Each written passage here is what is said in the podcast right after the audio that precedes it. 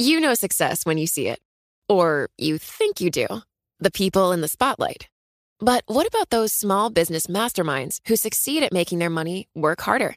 They do that by having a business bank account with QuickBooks Money, which now earns 5% annual percentage yield. Making your money work as hard as you do? That's how you business differently. Learn more about QuickBooks Money at quickbooks.com slash 5APY. Banking services provided by Green Dot Bank, member FDIC. Only funds and envelopes earn APY. APY can change at any time. You know, it can be hard to see the challenges that people we work with every day are going through. Invisible struggles like stress and burnout, caregiving for a loved one, or being misunderstood. But insight, awareness, and empathy will help us better see the issues they're dealing with.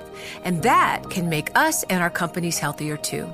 I'm Holly Robinson Peete. Join us on The Visibility Gap, a new podcast presented by Cigna Healthcare. Download it wherever you get your podcasts.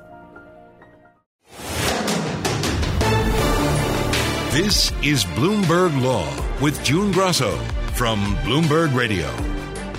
For the first time, a Trump business has been convicted of criminal conduct. After a month long trial, a New York jury convicted the Trump Corp and Trump Payroll Corp of all 17 counts against them, including a scheme to defraud, conspiracy, criminal tax fraud, and falsifying business records.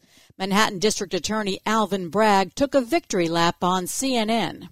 It's consequential. You have the, the namesake company of a former president of the United States uh, held accountable uh, by a jury by way of a criminal conviction. At trial, prosecutors proved a scheme that allowed executives such as former Chief Financial Officer Alan Weisselberg to evade taxes on company paid perks, including free apartments and luxury cars, for more than a decade. And then when we look at the conduct here, uh, you know, it's tax fraud, but really it's, it's cheating, it's lying, it's greed. Joining me is Bloomberg legal reporter Patricia Hurtado, who covered the trial. Pat, tell us about some of the evidence that convinced the jury. The evidence showed that the employees, including many high ranking executives, got perks. And I'm talking about the company's CFO, Alan Weisselberg, the chief operating officer, Matthew Calamari, senior, many of these men, they would get perks like apartments that the company would pay for that the employees didn't pay taxes on. Many of them got his and her Mercedes Benzes for themselves and their wives. Many of them got parking paid for in their apartment buildings as well as their car licenses and registration paid for. They never paid taxes on. Many of them, even like Weisselberg, got a flat screen TVs and furnished his Florida condo with furniture and with carpeting from ABC Carpet. You know, it was a very nice way of living if you were a Trump executive. You got these perks and then they claimed they were quote unquote backing them out of their salary. So they would get like a hundred thousand dollars worth of perks, but they were getting them deducted from their salary and then they were not paying state and federal taxes. Tell me about Weisselberg's testimony because he was the prosecution's star witness, but it sure seemed like he was reluctant to be there.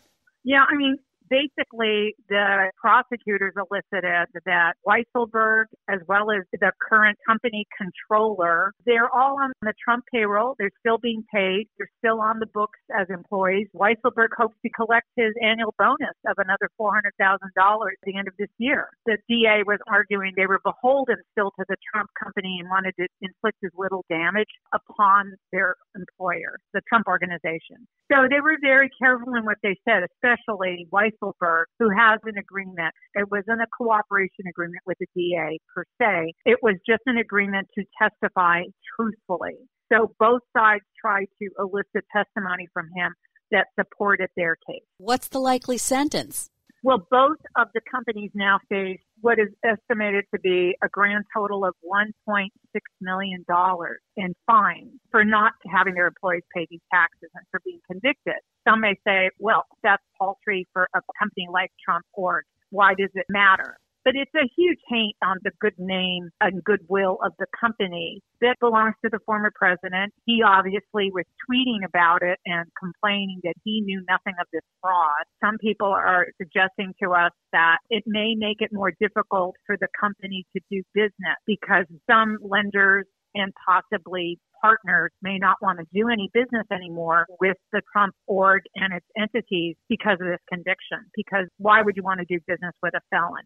In a statement, Trump said that this was all about Alan Weisselberg committing tax fraud on his own for himself. Quote, he and every witness repeatedly testifying that President Trump and the Trump family knew nothing about his actions.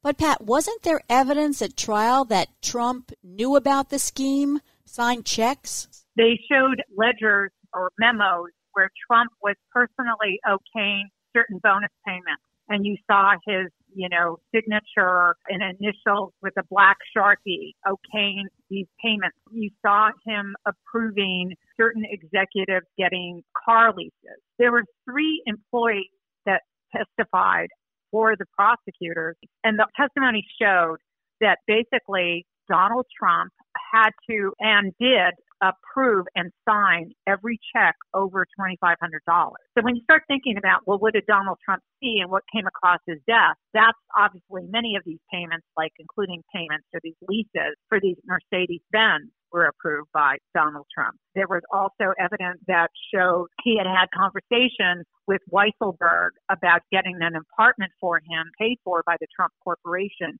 So there were many indications that Trump knew, and it was kind of an amazing moment at the trial. For days repeatedly, the defense had elicited questions. Did Donald Trump know? No, he didn't know, the witness would answer. And then the DA had evidence showing Donald Trump had signed something or approved something or sanctioned something or conversations like he had with Weisselberg. We said, you should have an apartment. Your wife's not there. It's terrible for you to go home to a cold house in Long Island. It's such a long time for you to be on the Long Island Railroad home. So why don't you get in an apartment in Manhattan and you can work longer hours? So there conversations that witnesses cited indicating Donald Trump personally knew. And Donald Trump was personally paying for Weisselberg first one grandchild and then a second grandchild at private school tuition, which is kind of a big chunk of change. And the jurors saw those checks authorizing the payment by Trump. And then later on, when Trump became president, who took over? Eric Trump and Donald Trump Jr. So Weisselberg testified, yep, there it was. I had to go to Eric and Don and they signed the check authorizing the payment for the private school tuition. And then during the closing arguments, the prosecutor actually argued that Trump knew exactly what was going on.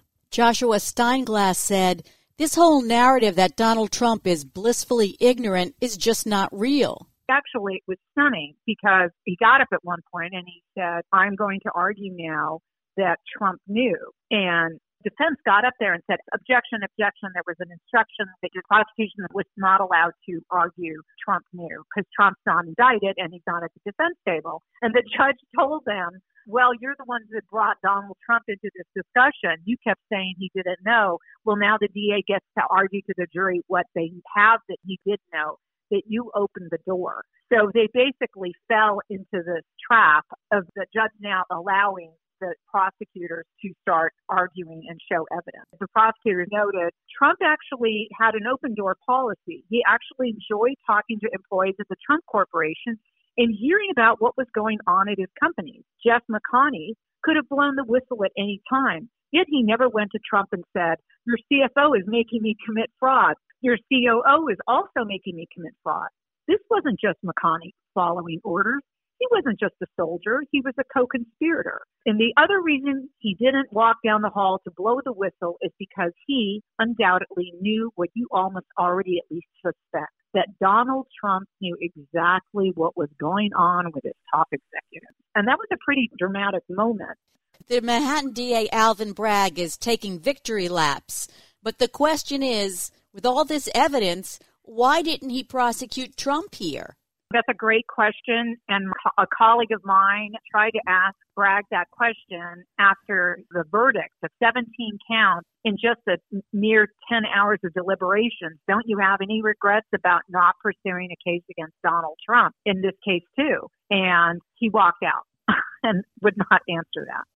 Bragg now says that the investigation is continuing and this trial is just one chapter in it. But he had dropped the ball on the prosecution of Trump, and that was very well publicized. Now he's back on track? Well, he has insisted throughout this entire time period and also in the middle of this turmoil and controversy over the quitting of these two senior prosecutors who were doing this Trump investigation. Now that Trump investigation allegedly also involved Trump's valuation of assets and inflating of his assets that's part of this $250 million lawsuit that's been brought by the New York Attorney General Letitia James. So those two prosecutors, including one, Mark Pomerantz, a seasoned former federal prosecutor, and he gave an interview in a podcast where he said if Trump did anybody else, uh, John Doe, Trump would have been indicted but that they wouldn't pull the trigger on him. He basically alleged that Bragg lost his will. And it seemed like all was given up because they'd only indicted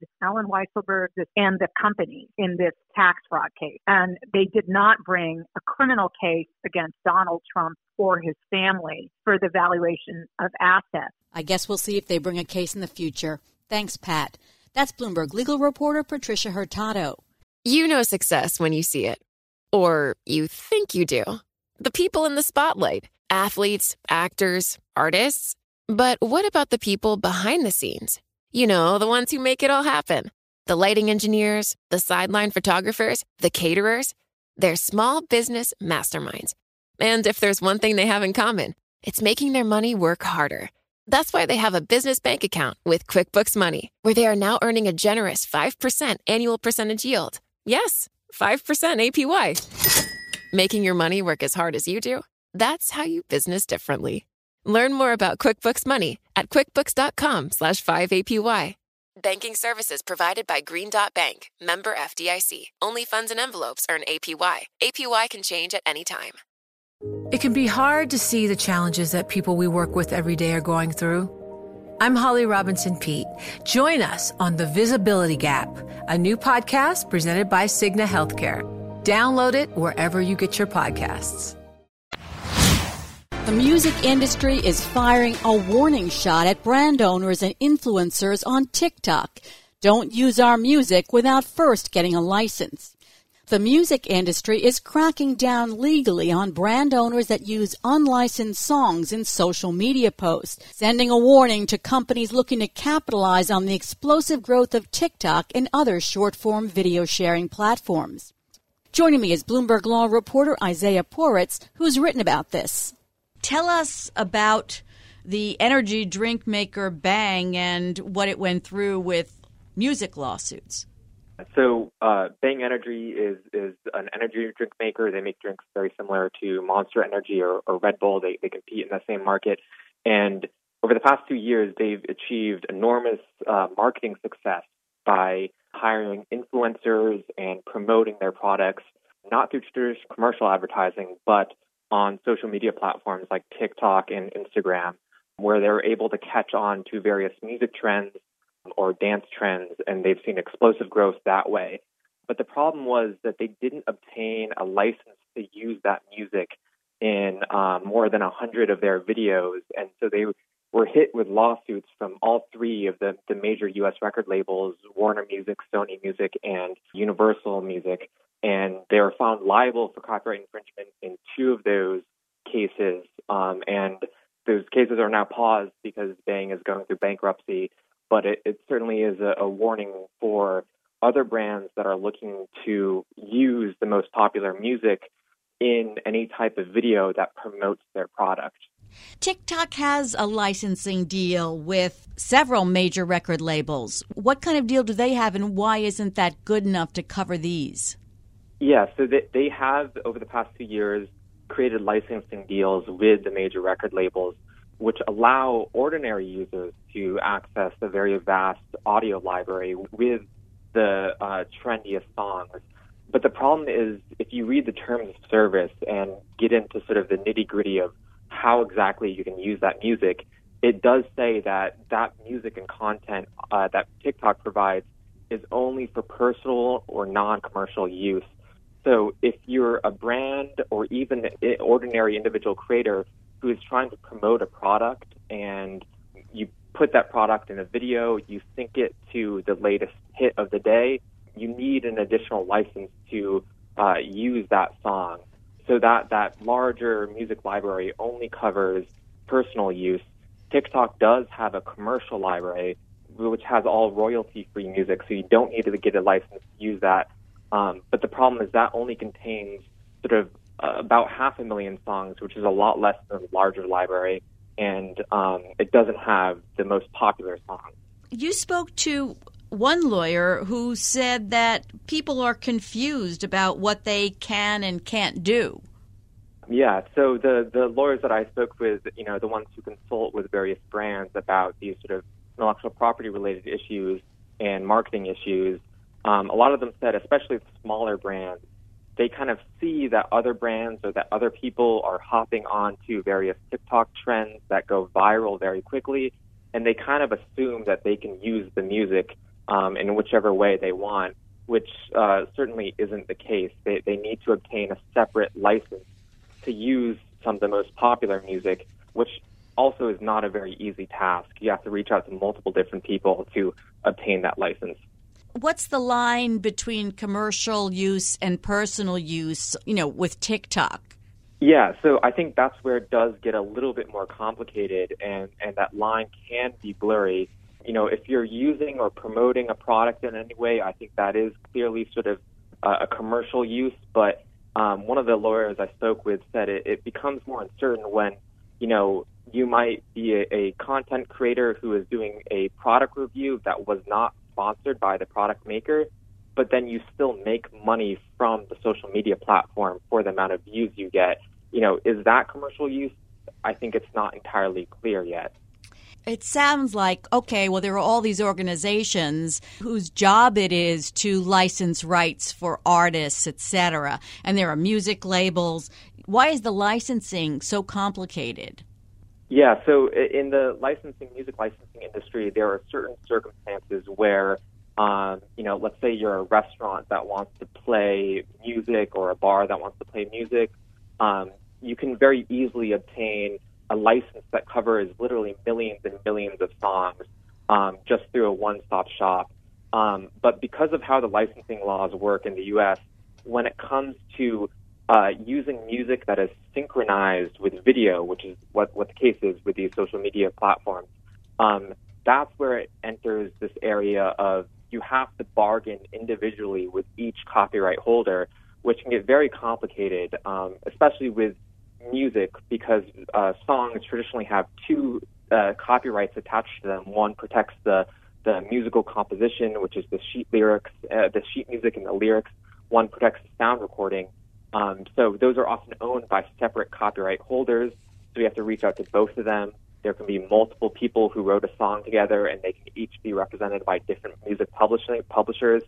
So it all becomes super complicated, um, and it definitely makes it much more difficult if you're a small brand to obtain a license. I was interested in in the Bang lawsuit. You write that copyright violations are strict liability, but the judge couldn't determine whether Bang should face additional liability based on its knowledge. So, what was that about?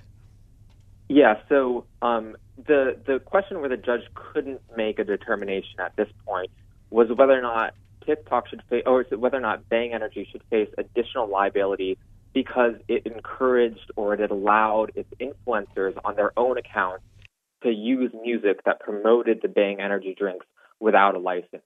Um, and in that type of secondary liability of should Bang face additional fines because it encouraged others to violate copyrights, um, that requires a different level of knowledge. So in that case, um, the music record labels need, they need to show that Bang knew that the influencers were violating copyrights.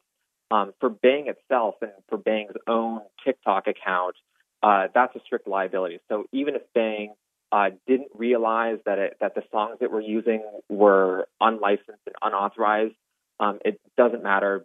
Bang was using them. That's a violation of copyright law. Um, it's again slightly different with influencers, and that again is not quite as resolved in the law. I think. So, how many other companies are facing lawsuits over the use of, you know, music that is unauthorized? Yeah, so uh, Gymshark, uh, they they are a, a, company that also became very popular on social media that makes various gym clothing. Uh, they were sued uh, a year or two ago, and they had to settle that suit. And then just recently, in the past couple of weeks, uh, Warner Music sued a uh, UK-based makeup and skincare group called uh, Iconic London uh, for the same sort of issue of copyright infringement. And the lawyers I spoke to said that they may see an increase in, in the number of um, lawsuits relating to brands using music for commercial purposes. So, just to make clear, the average person who's going to make a TikTok video can use any music they want in the video. They can use any music they want um, that's available on the, the TikTok uh, platform. That, that the audio library, which is quite large, um, is covered by the licensing deals, um, and that they would not have to worry about any lawsuit from the record labels. Thanks so much, Isaiah. That's Isaiah Poritz, Bloomberg Law Reporter. And that's it for this edition of the Bloomberg Law Show. Remember, you can always get the latest legal news on our Bloomberg Law podcast. You can find them on Apple Podcasts, Spotify, and at www.bloomberg.com slash podcast slash law. And remember to tune into the Bloomberg Law Show every weeknight at 10 p.m. Wall Street time. I'm June Grosso, and you're listening to Bloomberg. It can be hard to see the challenges that people we work with every day are going through. I'm Holly Robinson Peete.